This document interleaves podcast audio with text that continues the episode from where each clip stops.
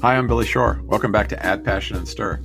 This is the conversation that we love to have about people who are making a difference in the world, uh, particularly around food uh, and passion and issues related to hunger, food insecurity, and poverty. I've got two guests with me today. One is my colleague at Share Strength for the past two years, Lillian Singh, who is leading our efforts to get to some of the root causes of why uh, children and families struggle with hunger in the first place by focusing on, uh, in Lillian's case, focusing on family economic mobility. Uh, and somebody that I met because of Lillian, Daron Babcock, who's the CEO of Bonton Farms. Uh, welcome, both of you. Excited to be here. Thank you, Billy. Uh, well, I'm excited to have this conversation, Daron, because I got to visit Bonton Farms thanks to Lillian. Uh, you were on a Zoom screen at the time, so we just got a little look at each other from a distance, uh, and we haven't get haven't been able to spend time in person. But I got to spend some great time uh, touring that day and had an unbelievable lunch at your kind of picnic table at the restaurant there, which was just uh, one of the best lunches I've had in a long time. So just fantastic. So I kind of feel like we we know each other a little bit. But just to start at the beginning, uh, I'm going to ask Lillian, uh, since I met you, Daron, through Lillian, to tell us how she learned about you and Bonton Farms and why we're having this conversation, Lillian. Awesome. Thank you so much, Billy. So we uh, came across, you know, the incredible um, Daron and Bonton Farms um, through analysis of really going out to better understand what is working in place. Um, our goal and our ambition at Share Our Strength is to lock arms with organizations across the country that are um, really holistically addressing um, not just the symptoms of, of, why families find themselves in poverty and hunger, but um, the actual root causes. So, um, in our search and our uh, scaffolding, uh, we came across Bonton Farms and uh, the, the, the rest is really history, uh, Billy. We uh, immediately got super excited about um, the work that this organization has been doing um, for years on years on years, and specifically, uh, I was most attracted to the analysis that um, you can't just address um, uh, the the today challenges as to why a person is hungry, but you have to actually engage in the ecosystem in which families live, work, and play so that we can actually have differential outcomes. So um, that's where we started um, as an organization, really trying to learn. And Bonton Farms was one of the first organizations that um, we learned from. And Lillian, you went uh, you went and visited, I think, before you took me down there. Is that right? You went and had a visit and got to know folks there. I wish, I wish, but Daron and I had about four or five calls prior to prior to our visit. Um, I'm well versed with the Dallas ecosystem because I've done work with organizations on the ground there before, um, and was also very much aware of just the uh, segregation of South Dallas, as they call it, um, just uh, from a spatial um, perspective from the other parts of the city. So I was well aware of where Bonton Farms was, but that was actually my first okay. visit. All right. So I'm, I'm almost even with you. yes, you are. Daron, um, I know you've told your story many, many times, and I've heard it and I've read it, and it's compelling every single time. Um, but but I also feel like it is so inextricably tied to Bonton Farms. Um, just because it's so compelling, not because you designed it that way, uh, but because it's so compelling that I, I, I would love for our listeners to hear a little bit about your decision to leave a corporate career behind you, to enter this sector, to move from your home into the Bonton neighborhood, um, and just kind of tell us how that all came about. Well, um, you know, anytime I tell this story, um, there's a lot that I have to admit about myself. So it's always challenging, but I do so willingly and hope that uh, more people wake up and become aware of the community and people around them, the experiences that they have um, that helps form and shape the society that we desire to live in going forward.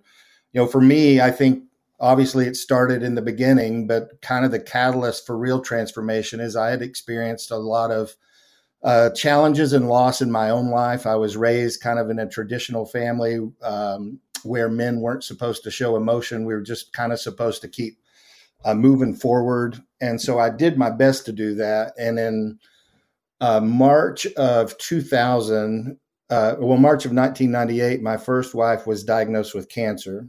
And then two years to the date after that, she passed away. And that combined with everything else that I had experienced in my life tipped me over. Um, I had I had held as much internally as I had the strength and ability to endure, and it spilled out. And I just became a very angry, um, violent, and disconnected person that ultimately led me into trouble. Um, I ran into some folks and started uh, using drugs and alcohol to self medicate through that time and wound up um, on the verge of, of death one way or another. And yet, even though I had given up on things, I had family and friends that cared about me, that still believed in me, and that would not let me go. And I'm here today as a result of that. And I, I just think that, at least for me, when you when you go through something like that, there's this reevaluation of life that happens when you come out the other side. And the truth be told is I had I had spent my entire life building my own brand, my own kingdom, my own image. Um, and what I learned through that difficult time is really what was important were relationships. It was community. It was people.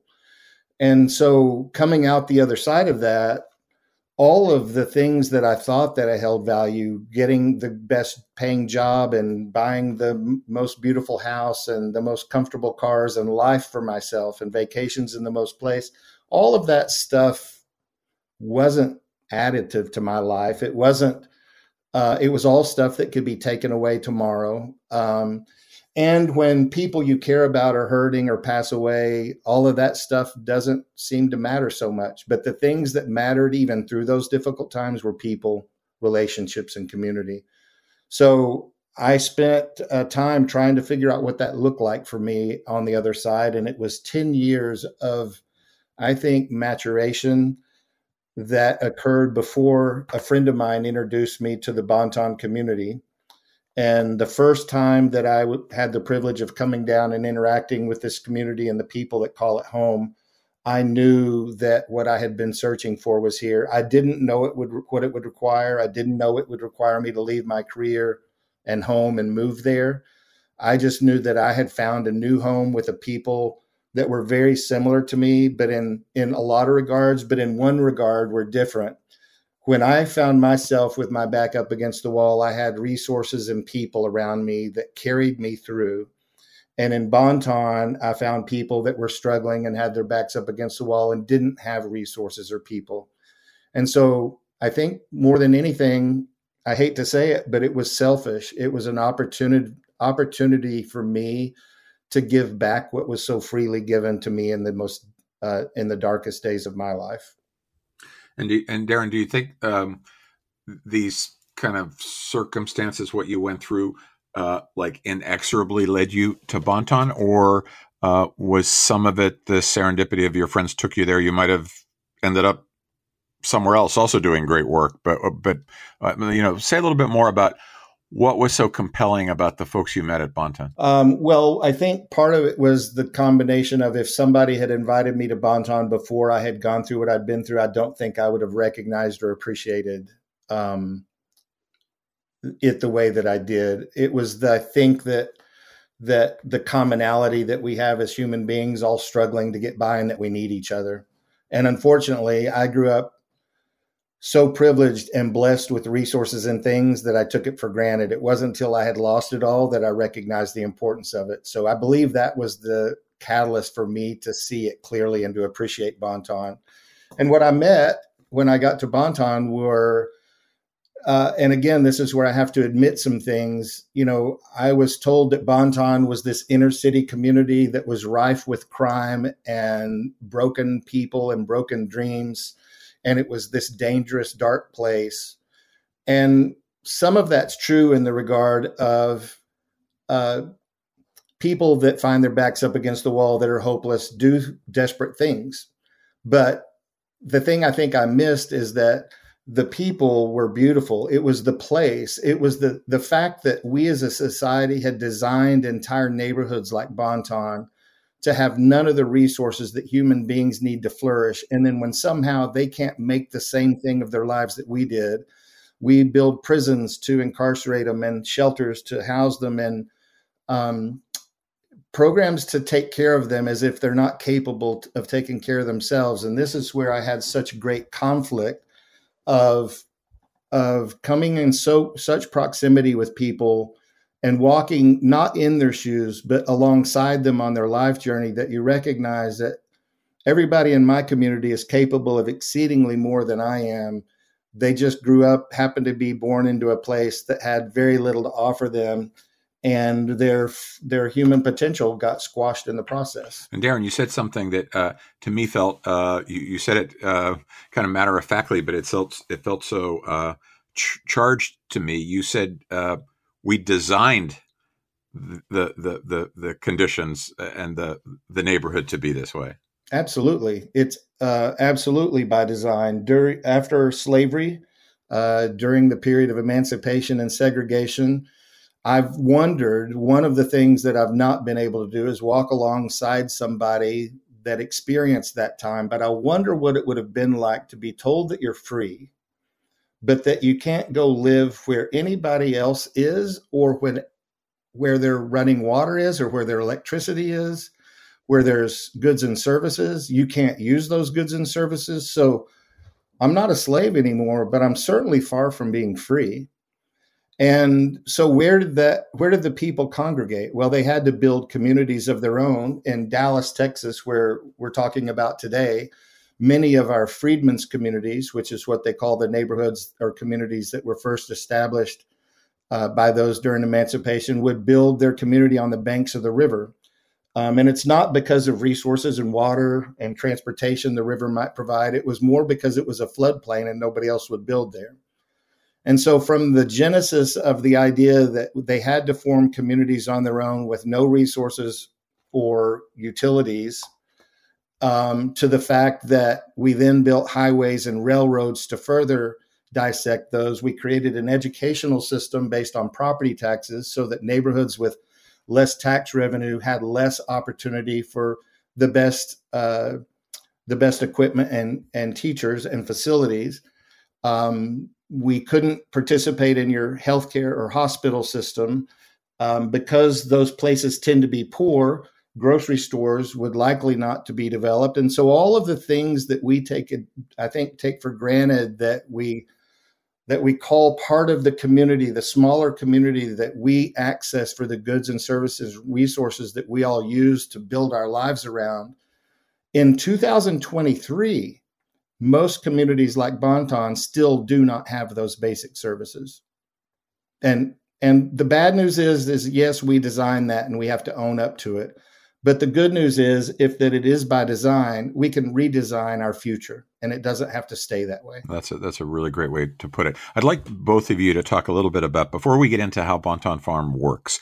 Uh, I'd like you both to say a little bit about the conditions in the the, the Bonton neighborhood of Dallas. I know that uh, when I was there, we learned that you know something like only half the kids are going to high school. That half the young men end up incarcerated before they're 25, or at least that's the way it was uh, at one point, uh, and that it's geographically so separated from the rest of Dallas. So. Uh, you know, I'm going to ask you, Daron, to give us some of the kind of the, the, the color and character of the neighborhood, so we can, you know, paint a picture of it.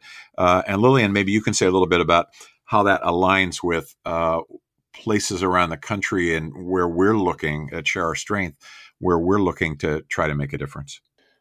Uh, I will start and just say, you know, I want to I want to preface this statement by um, the outcomes that I'm going to articulate here are a result of that system and not the character and quality of the people. Um, and and I only say that because uh, before I got introduced to Bonton, I would have judged those outcomes and attributed them to the people and not the system that created it.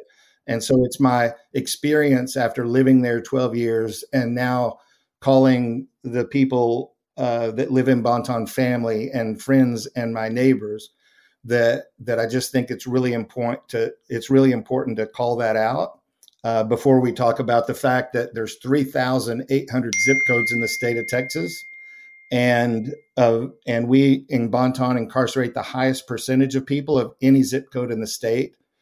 Uh, we graduate about we haven't graduated more than 54% of our kids from high school in over 40 years. And the only reason we know that's because that's when they started uh, tracking that data. Uh, we have the second highest teen birth rate. We have the highest infant mortality rate in the county that we're in. Uh, from health out as far as health outcomes which will directly tie back when we start talking about food and food security and wellness and hunger um, we suffer from more than double the rate of cancer, stroke, heart disease, diabetes, and childhood obesity than the county we're in. And men in our zip code will live 11.7 years less than the average lifespan of a man in the county that we're in. And I could keep going, but those are some of the some of the more consistent uh, outcomes uh, from the neighborhood of Bonton. That's uh, that's pretty sobering uh, statistical data. Uh, Lillian, how does it square with um, you know what we're hoping to be able to demonstrate in different parts of the country? Before I answer that, um, Daron, thank you so much just for naming that. You know, the conditions in which people find themselves in right now is not because of their individual deficiencies or their individual uh, lack, uh, but there is something in the groundwater of this country that has institutionalized the inequities and that has produced those inequitable um, social as well as health health outcomes that you described. And our goal, Billy, is to um, really address that issue at the intersection, which I'm excited to talk about here in a moment, of how do we actually work with organizations that are um, serving and providing services on the front lines, um, focused on really improving um, income outcomes, right? Because income is the is the number one driver of any level of financial stability and security in this country, um, which would then lead to, I believe, improved health outcomes. And we know that food is one of the greatest assets um, to um, healthy lifestyles and longevity and um, life expectancy. So that is our objective. Our objective is to partner with organizations who have identified and um, created and crafted what we're calling scalable insights. So, how do we elevate what's working in place by those who are most proximal to the pain and therefore closest to the solution to the national stage so that we can support designing um, better and improved uh, program interventions as well as partnering to develop both administrative as well as legislative policy solutions so that we can uh, begin to really see a turn in tide uh, for those who are furthest from what I call economic and social equity in this country. So that's what we're aiming to do, um, and that's why we're partnering with Bonton Farms. Uh, and and uh, I love, yeah, as you know, Lillian, uh, I love that aspiration and that ambition, and I I like to think I've been part of it uh, at Share Our Strength. But it's such a tall order. Does it intimidate you in any way? It actually energizes me. Um, I I've been working um, in place with organizations for the last 15 years. One of the opportunities that Share Our Strength have is to share our strength, our convening power, our communication power, our political power to um, elevate and set on the regional and national stage what really is actually um, working in place. But more importantly, um, as Daron talked about, how do we help create a national narrative about um, the conditions that are currently existing in communities at no fault of those who actually reside there. Um, I'm excited because I believe that we've partnered um, with, as we enter, you know, our first year of launching our family economic mobility work, some um, innovative, uh, creative, but also daring um, partnerships. Um, so we're going to be testing and learning and with the ambition to help scale, right? What is working in local community? So these are the things that keep me up at night systems change work, uh, partnering with organizations, elevating their voice, um, letting them be seen as the experts in which they truly are. Uh, but it also energizes me. So it's a tall order. We have a lot ahead of us, but I'm happy that Share Strength is in the movement, but more importantly, supporting those who are on the front lines who are ready to actually uh, move this initiatives, the initiatives they're focused on even further. Well, Lillian, speaking of things that keep me up at night and keep you up at night, uh, before we get to how Bonton Farm works, I want to ask both of you just like one more thing about this because I feel like Daron, I feel like Lily and I, you know, we're we're headquartered in Washington D.C. We're in a little bit of a bubble. Um, you're a little bit more in in the real world. Uh, but one of the things that strikes me is, you know, I I feel like if any twenty, if I could have a conversation with any one of twenty neighbors of mine, and say, do you realize that um, some of these conditions exist because that's the way these things were designed, or in Lillian's words, you know, this is the groundwater that's shaping this I think they would be stunned uh, and shocked. And I say it because I feel like we have so much work to do to help people understand the systemic nature of this. And it feels like we're so far from uh, a kind of a common or a shared understanding of that. Um, does that feel that way to you, Daron? Uh, do you feel like you're pushing a rock up the hill and trying to get people to understand this? Um, or are we getting closer than I think? I think it's both. Um, and I'm not dodging your question. I think that we just have the wrong narrative. So that can feel overwhelming, except that we also can say that we can change that narrative. And as long as we have the prevailing narrative that people are the problem and we keep casting blame and pointing fingers at one another, and it goes both ways, um, then we're going to remain stuck. But if we could come to terms that we're all human beings and that we're all born with the same, generally the same. Uh, human beings, you know, need the, generally the same things to thrive and flourish. And when those things are present, most people will, and when they're not, most people won't. If that narrative could be, could begin to change, then I think more people would start to see the problems for what they are, as opposed to through the lens of a of a of a improper paradigm. And I, will just tell you that I think the reason that I can confirm that the paradigm that people are the prevailing is the prevailing narrative is the problem because if it if that was the prevailing narrative our response to the social challenges would be to build the world's largest prison industrial complex which we've done it, it would be that a disproportionate amount of philanthropy would probably go towards band aid solutions that took care of people instead of empowering people to care for themselves, like homeless shelters and the such. And I'm not putting any of that stuff down. It's just that if we believed in the capabilities and power of people, we would need a lot less of that because we would see that they had the tools and resources to build their lives. Lillian, anything you would say differently about that? I just co-sign everything Daron said, uh, but I do want to name um, Billy. I appreciate your question. Being in a bubble in DC, uh, particularly depending on what part of DC that you're in, a lot of folks in positions of power, authority, resources are not proximal, um, but they get to make decisions on behalf and for those who are actually in place. Um, so, one of the things that I uh, intend to do through our work here at Share Strength is to create as many avenues as possible to get uh, people who want to do good and want to actually see differential outcomes in place, being able to be on the ground um, in communities proximal to the leaders who are um, actually leading this work.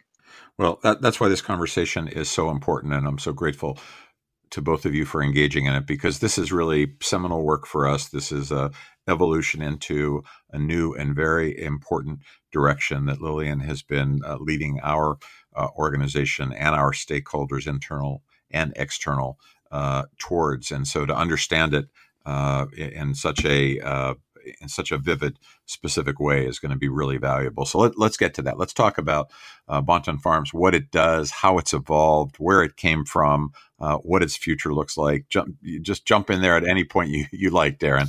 Well, I think the thing that makes the thing the thing that makes Bonton Farm so special, it was built on a really strong foundation, and that is that we weren't an organization. We had no ambition or desire to create an organization.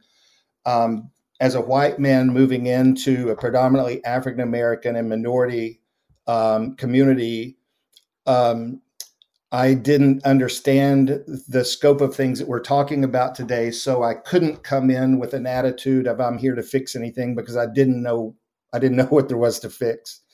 And all of those things led to this really um, authentic um, in this authentic beginning where everything was just about being present for each other. You know, I needed to be present to this community for my own well-being for my own recovery.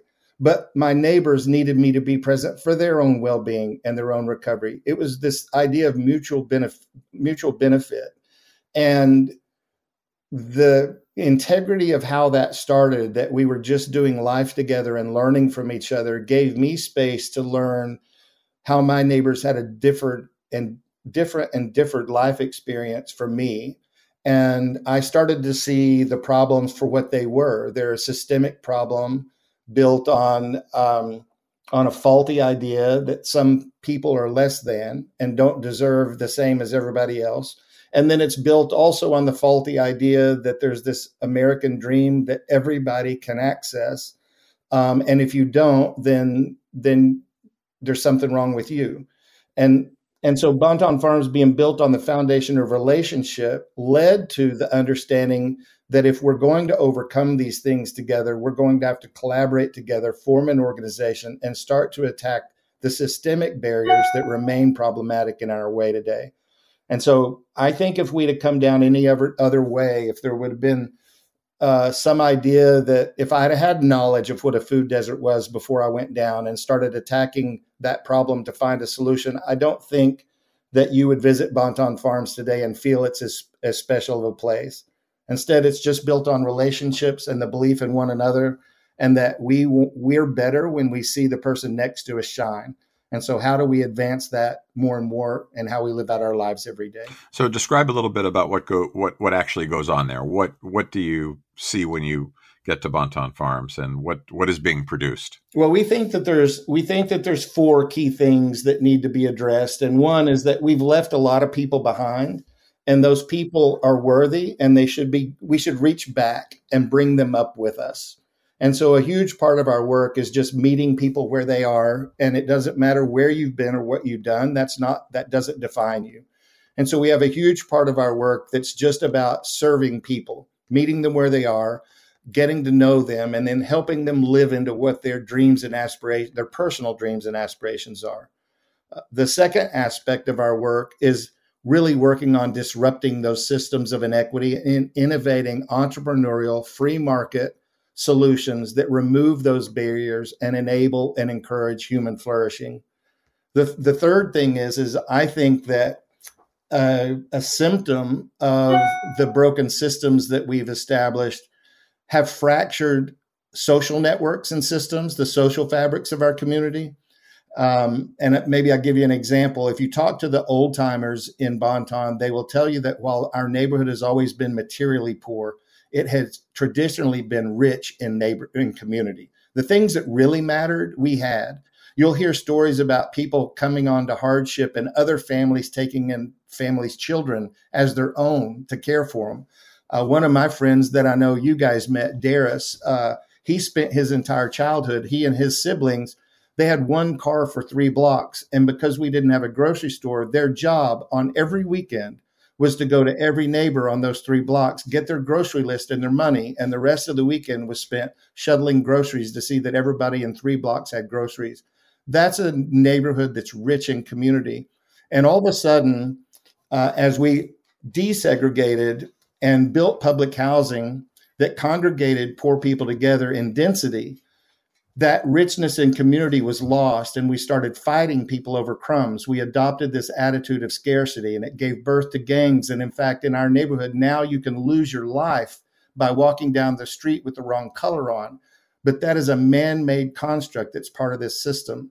And so, a huge part of our work, the third major bucket of our work, is focused on restoring the social fabric and bringing families together and churches together and rec centers together and teachers together and the police together and all of these different components that we have been at odds with and start working and, and fostering communication where we we reconnect those in healthy ways where we collaborate and work with each other And then the last thing is just taking care of our environment. If we walk out of your door and you don't feel good about the place you live, then I'm likely not to feel good about myself. And so we work together to do things like honoring people for the yard of the month and who who has the best Christmas or holiday decorations. And what can we do to encourage people to make our our community a place of beauty where we feel better about the place we are?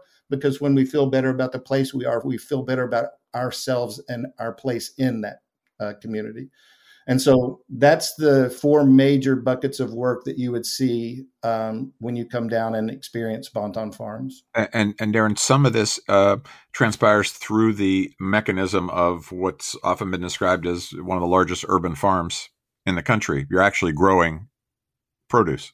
Absolutely. You know, one of the we think there's seven human essentials that we call them human essentials. There's seven things that systemically are foundational to human flourishing that we don't have. Uh, one of those, one of them is economy, and so the farms help to to build economy. But the second part of it is access to safe, affordable food.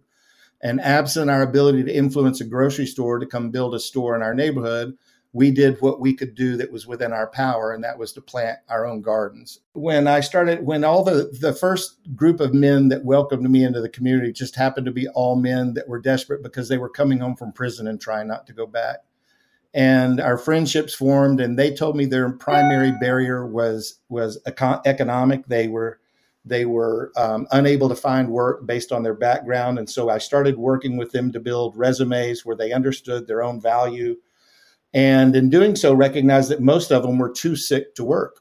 Um, they were chronically ill. I'd never been around chronically ill people like that and so i started asking questions and learned that bonton was a food desert and I couldn't understand that. But long story short, we wound up planting a garden, and it wasn't long after that that we got written a ticket for selling vegetables in Dallas. It was illegal against an ordinance to have a what they called a market garden where you grew food and sold it. And so, um, uh, how the farm got started was it was just an act of defiance to try to remove that barrier. Uh, the newspaper agreed to write a story about it every month for a year to try to take the power away from the city to shut us down. Uh, city wound up giving us an entire city block of land to start an experimental illegal farm on, and that's how we became one of the largest urban farms in the United States. And the farm uh, also supplies the restaurant that I had lunch at. Is that right? That's correct. Yes, we grow our own food and produce it for our community, our family, and the restaurant. So the question we're always asking, and Lillian will testify that I probably ask this every day, is you know what does success look like? Um, and and for you and uh, Daron and, and, for you Lillian as well, given your deep involvement in this, uh, are you measuring it in um, the number of uh, jobs created, the number of uh, families that are able to uh, stay together and and uh, have a home that they think is safe, and the reduction of violence or the improvement in education? What, what does success look like for something as comprehensive, uh, as three dimensional, as robust as Bonton Farms? Sure, and then we can talk about the project that we're piloting together because I think that that actually addresses um, exact, you know, we don't know what success is yet, Billy, but we are aiming for the stars with what we're creating together. You know, uh, Billy, I think that we, you know, this is going to be where I'm self critical of, of us that work in this space and just say that I think we settle for impacts and outcomes when we all long for transformation.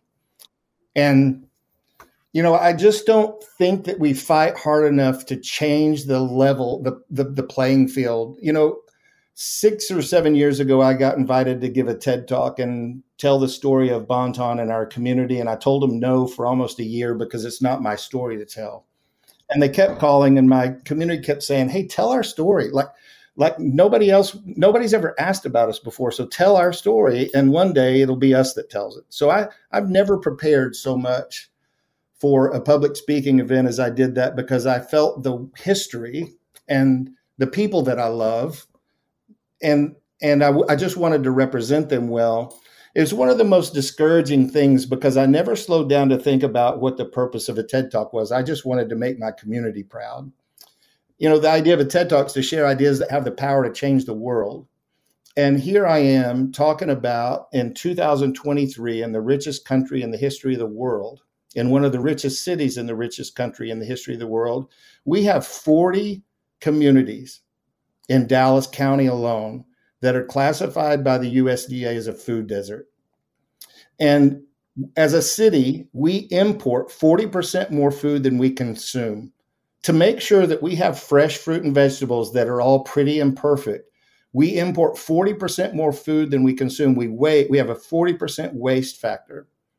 And yet we can't figure out a solution to see that those 40 communities have access to safe, affordable food. The, the, the reason it was so discouraging is because the, the gentleman that spoke before me was talking about autonomous vehicles and the fact that the cars that of the future will drive themselves and make a billion calculations a second at 70 miles an hour to be statistically safer than with a human being behind the wheel. And the lady that spoke after me was a geneticist from the Mayo Clinic talking about the fact that they can take stem cells with your own DNA and make a brand new heart, liver, and kidney and lung. So the whole organ donor and transplantation and rejection medicine that so affects my community, that's so dear to me, uh, because I know so many people that are suffering and dying absent that kidney that the the those organ transplants is a thing of the past because they can make a brand new heart, liver, and kidney and lung just as they did the day you were born.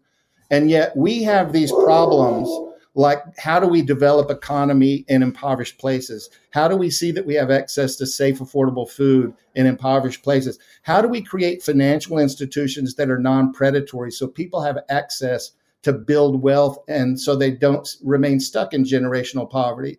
And I think it's a testament to your measurement question that we're we're overly uh, we're too easily satisfied with incomes and outputs as opposed to transformation of being the real metric because these problems have no existence in our society in 2023 yeah well you know my my perspective on this Daron is that you know the, the greatest um, kind of self-inflicted failures that we suffer from are what I think of as failures of imagination.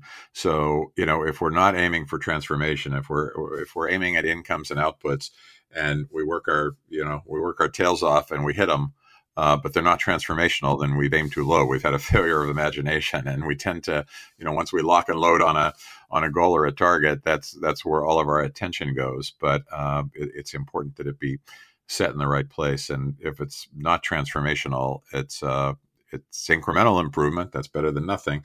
But uh, I think it's not what we're aiming for. And um, I can tell that you're ready to uh, give another TED talk just about your TED talk experience, so that you, you, you might get two out of that. Uh, Lillian, uh, say a little bit about how you're thinking about what success looks like. Um, using the word transformation, that's just what we are aiming to do. Partnering with Bonton Farms um, to address some of the things that Daron talked about. Um, why should a family take all day to get access to fresh, um, healthy food? Um, so our ambition is to design um, with Bonton Farm supporting their leadership, their expertise, rooted in a community uh, needs um, assessment survey. What does the community actually want?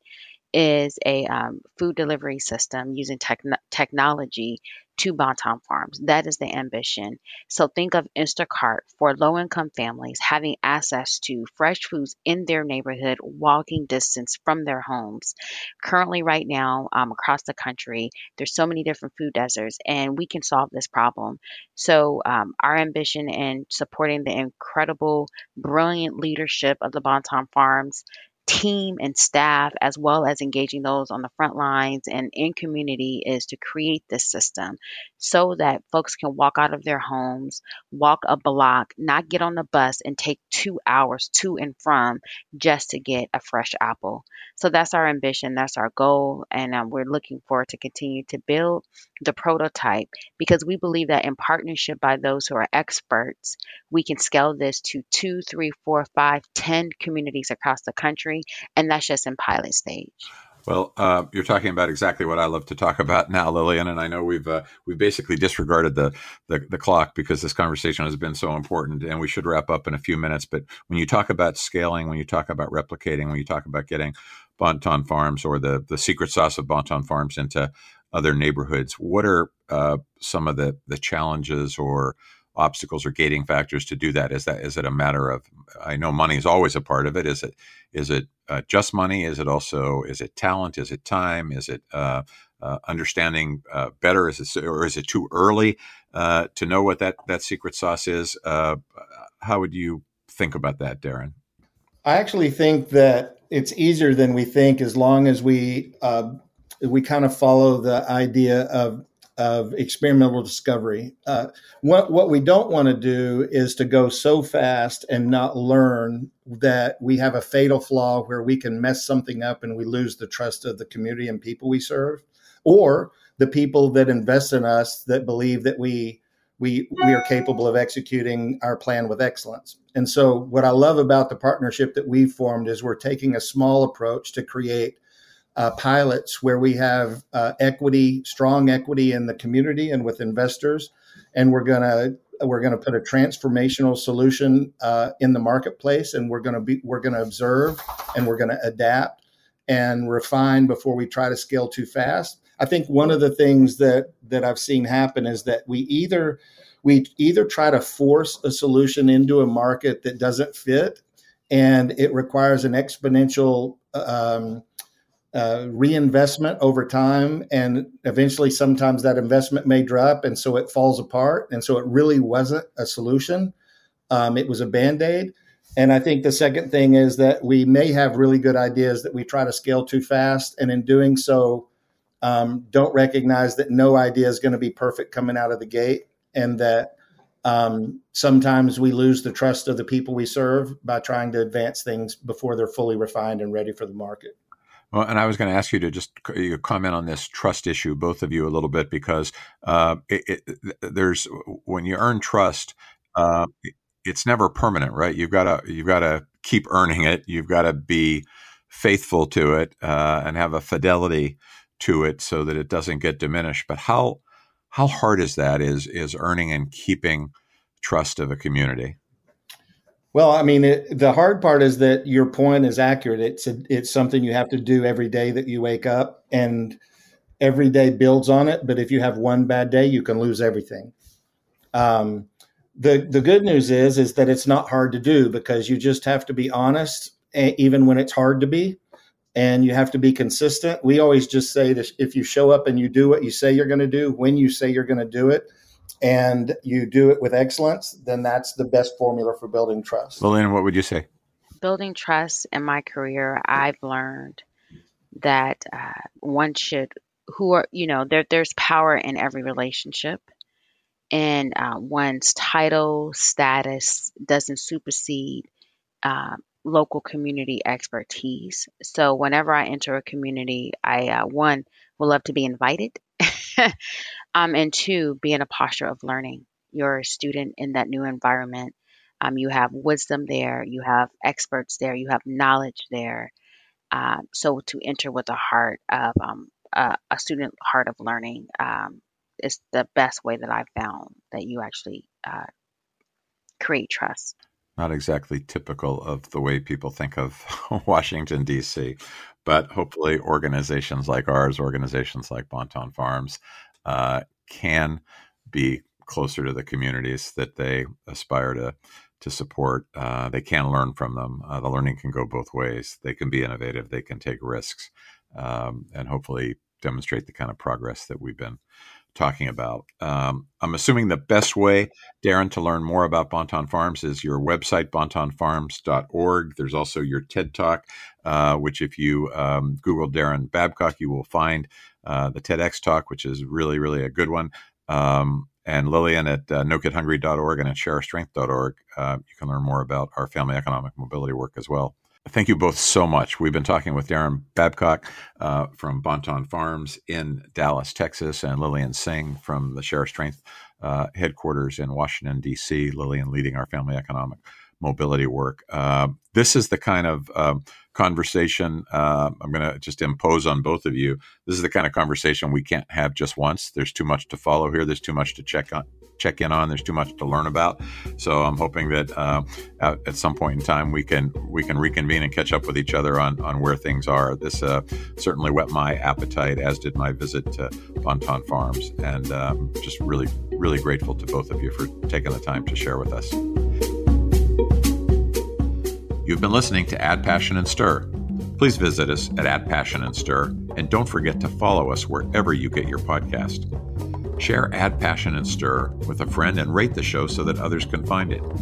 Add Passion and Stir is produced by Paul Woody Woodall's team at District Productive, with support from our team at Share Our Strength and the No Kid Hungry campaign. That includes my sister Debbie Shore, Pamela Taylor, Megan Cantrell, and Kelly Griffin. We'll be back in two weeks with more stories of individuals sharing their strength to make a difference in the world. Until then, thanks so much for listening.